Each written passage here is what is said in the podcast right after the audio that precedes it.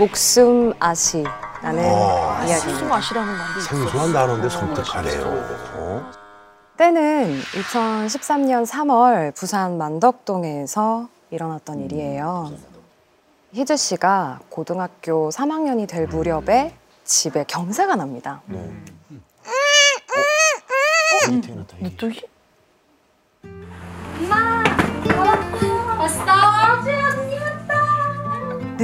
여동생이 태어난 거예요. 얼마나 경사겠어요. 이 건강하게 태어난 이 동생 예주는 정말로 온 가족의 축복을 받으면서 태어났어요. 그런데 얼마 뒤에 정말 반가운 사람까지 엄마를 찾아오게 됐어요. 당시 이 희주 씨네 집이 주택집 2층에 살고 있었고 1층에는 세를 줬는데 집을 보러 온 새로운 세입자가 미애? 너 미애 맞지? 오랫동안 연락이 끊겼던 엄마의 고향 친구인 미애 이모였던 거예요. 미애 이모도 신기하게 그 예주하고 같은 또래의 딸이 있었는데요. 우리 애는 작년 3월 4일에 태어났는데 너네는 며칠에 태어났어? 어, 우리 애는 3월 15일. 어, 정말? 너무 신기하다. 근데 애 이름이 뭐야? 우리 딸 예주야. 예주. 예주. 이 딸은 어, 연, 연지. 연지. 근데 이 딸이 태어난 지 얼마 안 돼서 이제 남편이 네. 바람이 난 거예요. 그래서 남편하고 당장 이혼을 하고 아, 내가 혼자서라도 딸을 한번 잘 키워보겠다. 그렇게 결심을 이제 미애 이모가 했죠. 근데 딸이 태어날 때부터 몸이 너무나도 약했던 탓에 이제 혼자서 아이를 키우느라고 마음고생이 좀 이제 이만저만이 아니었죠. 아, 근데 이 미애 이모가 어 미애야. 어 무슨 일 있어? 저기 그 아기 손수건 쓰던 거 있어? 수건? 어, 나 쓰던 것도 괜찮으니까 하나만 줄 수 있을까? 이렇게 조심스럽게 물어본 적이 많았어요. 엄마가 너무 딱한 마음에 뭐 이제 예주의 딸랑이, 뭐 쪽쪽이, 뭐 손수건 같은 아기 용품을 자주 가져다 줬어요. 미애 이모도 이렇게 신경 써주는 이제 엄마가 고마워서 이제 바쁜 희주 씨네 가족들을 대신해서 예주를 돌봐준 적도 음. 많았죠. 그렇게 이렇게 두 분은 서로 의지하면서 아주 친하게 잘 지냈어요. 네. 좋네요. 그런데 잘 지내던 어느 날 엄마가 이상한 꿈을 하나 꾸게 돼요.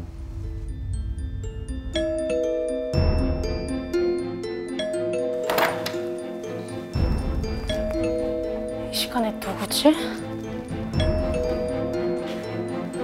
누구세요? 누구세요?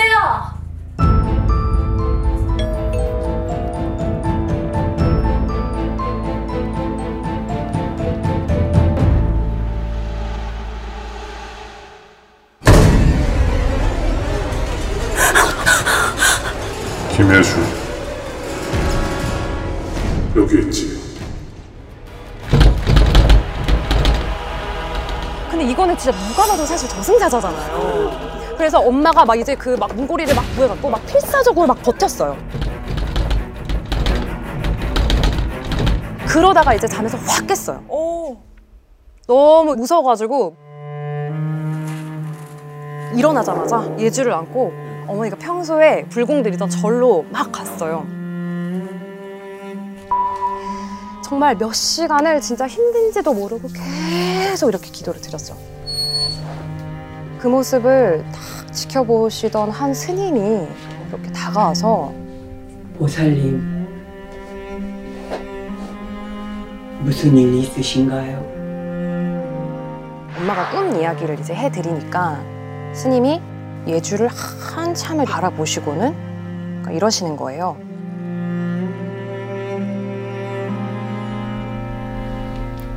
이 아이는 손자의 손자를 볼 정도로 장수할 팔자입니다. 너무 걱정 안 하셔도 되겠습니다. 하지만 스님 꿈이 심상치가 않아요. 마음이 놓이지가 않습니다. 그 남자가 혹시 다시 찾아온다면 직접 차린 식사를 대접하고 그걸 꼭 먹게 하십시오. 그런데 만약 그 남자와 닮은 세 사람이 찾아온다면 그땐 저를 꼭 다시 한번 찾아오셔야 합니다. 세 명은 안 되나 보다. 엄마가 이제 그 스님의 이야기를 듣고 무거운 마음으로 이제 집으로 돌아갔죠. 근데 어머, 아니 이게 뭐야? 아니 분명히 잘 묶어가지고 집 앞에 내놓은 쓰레기 봉투가 막 그냥 다 터지고 막 헤집어져 있는 거예요. 고양이 아니죠? 도둑고양이. 근데 하늘에서 막 까까깍 하는 소리가 막 들리는 걸 딱 보니까 까마귀들 드신 거 같은 거예요. 까마귀들 아 네. 그리고 이제 그날 밤에 엄마가 또 다시 꿈을 꾸게 됩니다. 제발.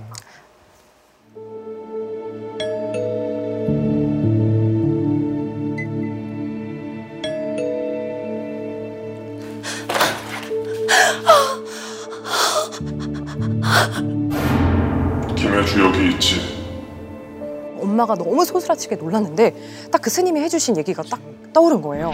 그 남자가 혹시 다시 찾아온다면 직접 차린 식사를 대접하고 그걸 꼭 먹게 하십시오. 밥!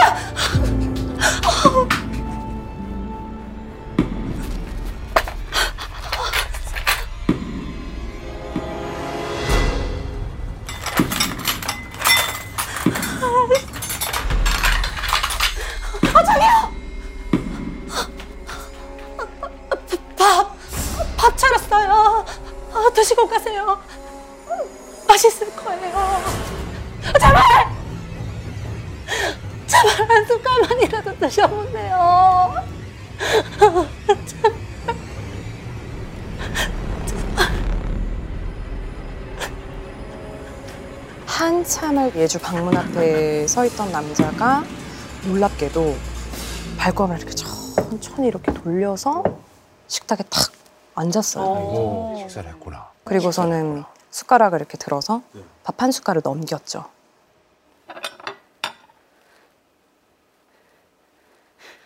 내가 차린 밥 먹고 내 딸 데려가려고?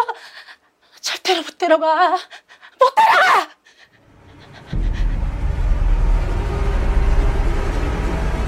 엄마가 그렇게 소리치던 와중에 이제 탁 잠에서 아이고, 아이고. 깬 거예요. 다행이다. 아, 하지만 곧 그 악몽이 현실이 되고 말았죠. 이제 건강하던 예주가 점점 시름시름 앓기 시작하는 거예요. 근데 좀 이상했어요. 왜냐면 그 예주의 울음이 보통 아기가 뭐 기저귀 갈아달라, 음. 뭐 배가 고프다고 그렇죠. 우는 그런 그렇죠, 그렇죠. 평범한 울음이 아니었어요. 이거는 이게 마치 누가 무슨 짓이라도 막 이렇게 하듯이 막 자지러지게 막 이렇게 고통스러운 울음이었던 거죠. 근데 이제 아버지는 일 때문에 바빠서 막 늘 집을 비우셨던 탓에 이제 엄마가 아무래도 1층의 그 미애 이모에게 음. 좀 의지를 많이 했어요.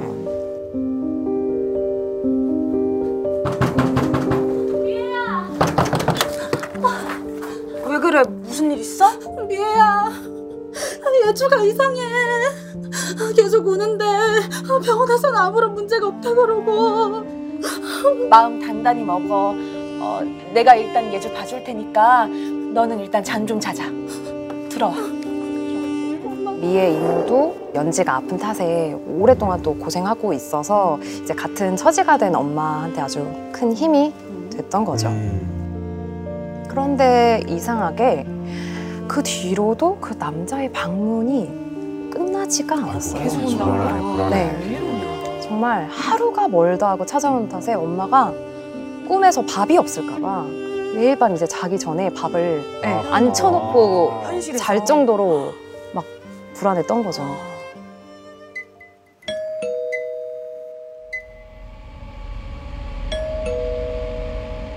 그날도 어김없이 꿈에 그 남자가 찾아온 날이었어요. 잠깐만요!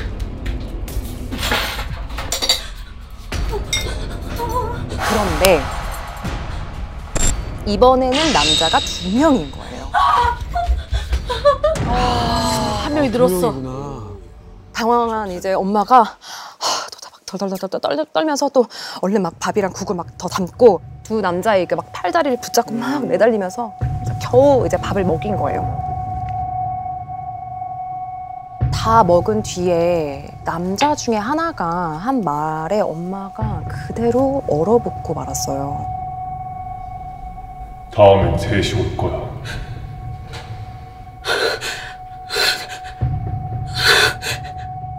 이거는 이제 빨리 찾아가야 거역할 돼. 수 없는. 오. 빨리 가야 돼. 스님. 그래서 엄마가 너무 놀라서 진짜 날이 밝자마자 그냥 절로 막 달려갔고 그 이야기 들은 스님이 어, 고개를 막 갸웃거리면서 말씀을 하셨어요.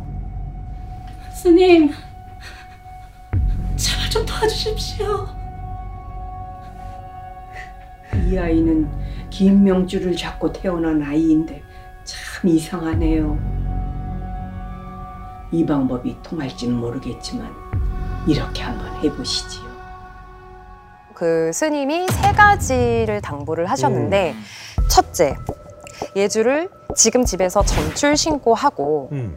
친가나 외가로 전입 신고할 거. 출해버려라. 신고만. 그리고 둘째, 예주의 이름을 최대한 빨리 다른 이름으로 개명할 거. 그런 경우도 있어. 어렸을 때 이름 바꾸는 사람들. 그리고 셋째, 개명한 이름을 가족들끼리만 부르고 남한테는 절대로 알려주지 말 거. 와 이거 뭐야? 원래는 남이 막 불러줘야 되는데. 맞아. 뭐 스님의 말씀에 조금 이게 의문이 들었지만은 그래도 예주가 갈수록 안. 좋아지니까 급한데. 정말 지푸라기라도 잡고 싶은 심정이었어요. 그래서 이제 예주를 얼른 할머니 댁으로 전입 신고하고 예주가 아닌 효은이라고 효은, 효은이라고 효은. 불리기 시작했어요. 이름이 좀 안 보니까. 그리고 나서 정말로 신기한 일이 벌어지기 시작했는데 전입 신고하고 개명 신청이 모두 처리가 됐다고 연락이 온 날부터 원인 모르게 아팠던 예주가 정말 씻은 듯이 나와서 와, 아이네 신기하네 진짜. 다시 빵긋빵긋 막 웃기 시작했고 또 셋이 오겠다던 그 남자들은 아예 엄마 꿈에 나타나지도 음. 않았어요. 이제 엄마는 그제야 한시름 놓고 안심을 했죠. 그런데 얼마 뒤 갑자기 막 사이렌 소리가 막 들리더니 밖이 막 소란스러운 거예요. 몸이 안 좋았던 연지가 결국에는 세상을 떠난 거예요.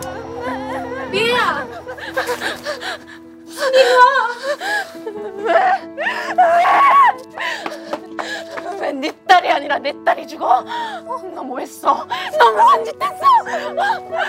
왜내 딸이 죽어? 다너 때문이야. 네가 내 딸. 엄마가 너무 황당해가지고 그냥 바라보고 있을 수밖에 없었어요. 이게 뭔 말이야. 겨우 이제 정신을 차리고 집으로 올라가려는데 어디서 어떤 냄새가 이렇게 코끝을 이렇게 싹 스치는 거예요. 엄마가 이게 뭐지? 좀 이상한 느낌에 음. 미애 이모네 집으로 이제 들어갔어요. 그 자리에서 엄마가 탁 얼었고 말았어요. 어 왜요? 그 방에 제사상이 차려져 있는 거예요. 그런데 그 제사상 위에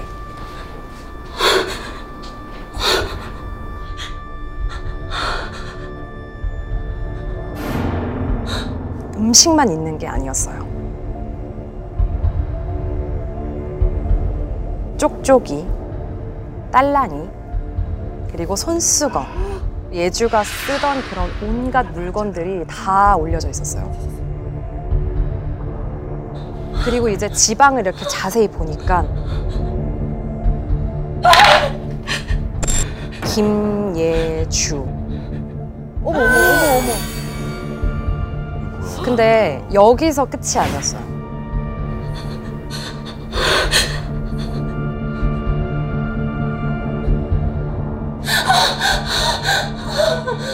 이 천장에 수십 개 면도 칼들이 박혀 있는 거예요. 위층을 향하고 있는 거야. 그 천장 바로 위가 예주의 방이었어요.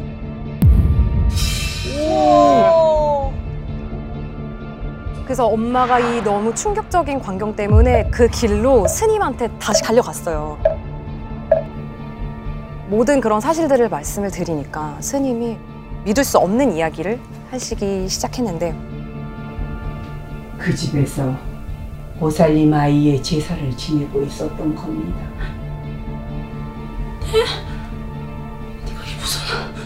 산자를 왕자로 만들기 위한 제사 말입니다. 음, 왜 죽이려고 그러지? 이 스님의 이야기를 들은 엄마가 정말 분노에 휩싸여가지고 미의 이모를 찾아갔고 도대체 왜 이런 짓을 벌였는지 가서 따져 물었죠. 몸이 약하게 그 태어난 자기 딸 연지가 이제 걱정이 돼서 무당을 이제 미의 이모가 음. 찾아가게 됐는데 그 무당이 알려준 비방이 바로 딸과 비슷한 또래 아이 이름으로 개명을 하고 그 아이가 쓰던 물건을 상에 올려서 제사를 지내는 아, 거였어요. 얘도 이름 바꿨구나. 와, 진짜 그러면 자기 딸 대신에 다른 아이를 보낼 수 있다고. 어이, 아 이거 누가 이런 걸 알려주냐. 초성이 같아. 그제야 이제 엄마가 모든 걸 알 수 있었어요. 왜 미의 이모가 예주가 쓰던 물건을 달라고 했는지, 왜 집 앞에 내놓은 쓰레기 봉투가 그렇게 헤집어져 있었는지, 또 왜 미의 이모가 예주 이름 예쁘다.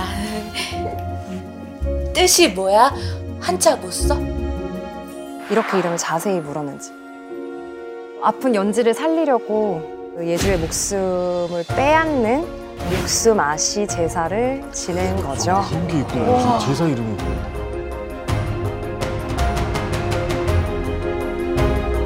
하지만 그 집에서 김예주는 딱한 명뿐이었죠.